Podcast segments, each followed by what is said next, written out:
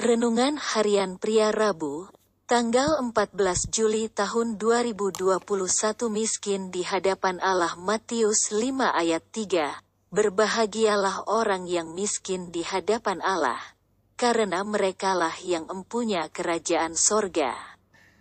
Dalam pengajaran yang Yesus lakukan kepada murid-muridnya, yang disebut sebagai khotbah di bukit, Ia memulai mengajar mereka dengan ciri-ciri orang-orang yang berbahagia menurut pandangan Tuhan.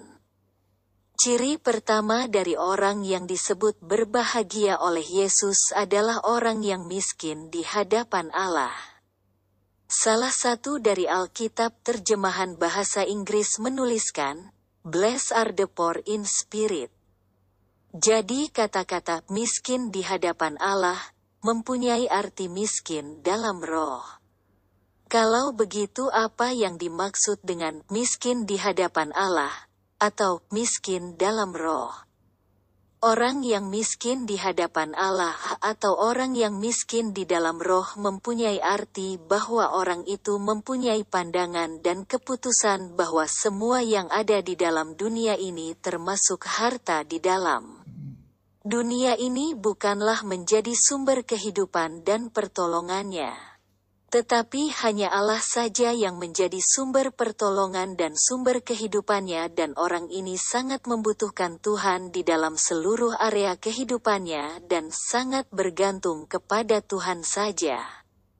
Yesus mengajar kepada murid-muridnya bahwa kebahagiaan yang sejati tidak ditentukan oleh apapun dan siapapun yang ada di dalam dunia ini.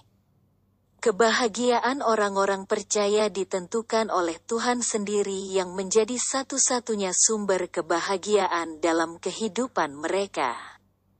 Karena kalau kebahagiaan kita tergantung pada apa dan siapa yang ada di dalam dunia ini, maka kebahagiaan kita akan turun naik, atau kebahagiaan kita bisa berubah-ubah. Ditentukan oleh apa dan siapa yang ada di dalam dunia ini. Apa dan siapa yang ada di dalam dunia ini tidaklah kekal dan mudah berubah-ubah. Hanya Tuhan saja yang kekal untuk selama-lamanya. Oleh karena itu, sebagai orang-orang yang sudah percaya kepada Yesus, marilah kita tumbuhkan dan praktekkan sikap hati yang selalu bergantung dan mengandalkan Tuhan setiap hari.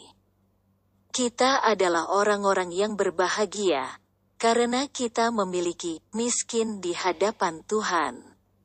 Refleksi diri, apa yang firman Tuhan katakan kepada Anda?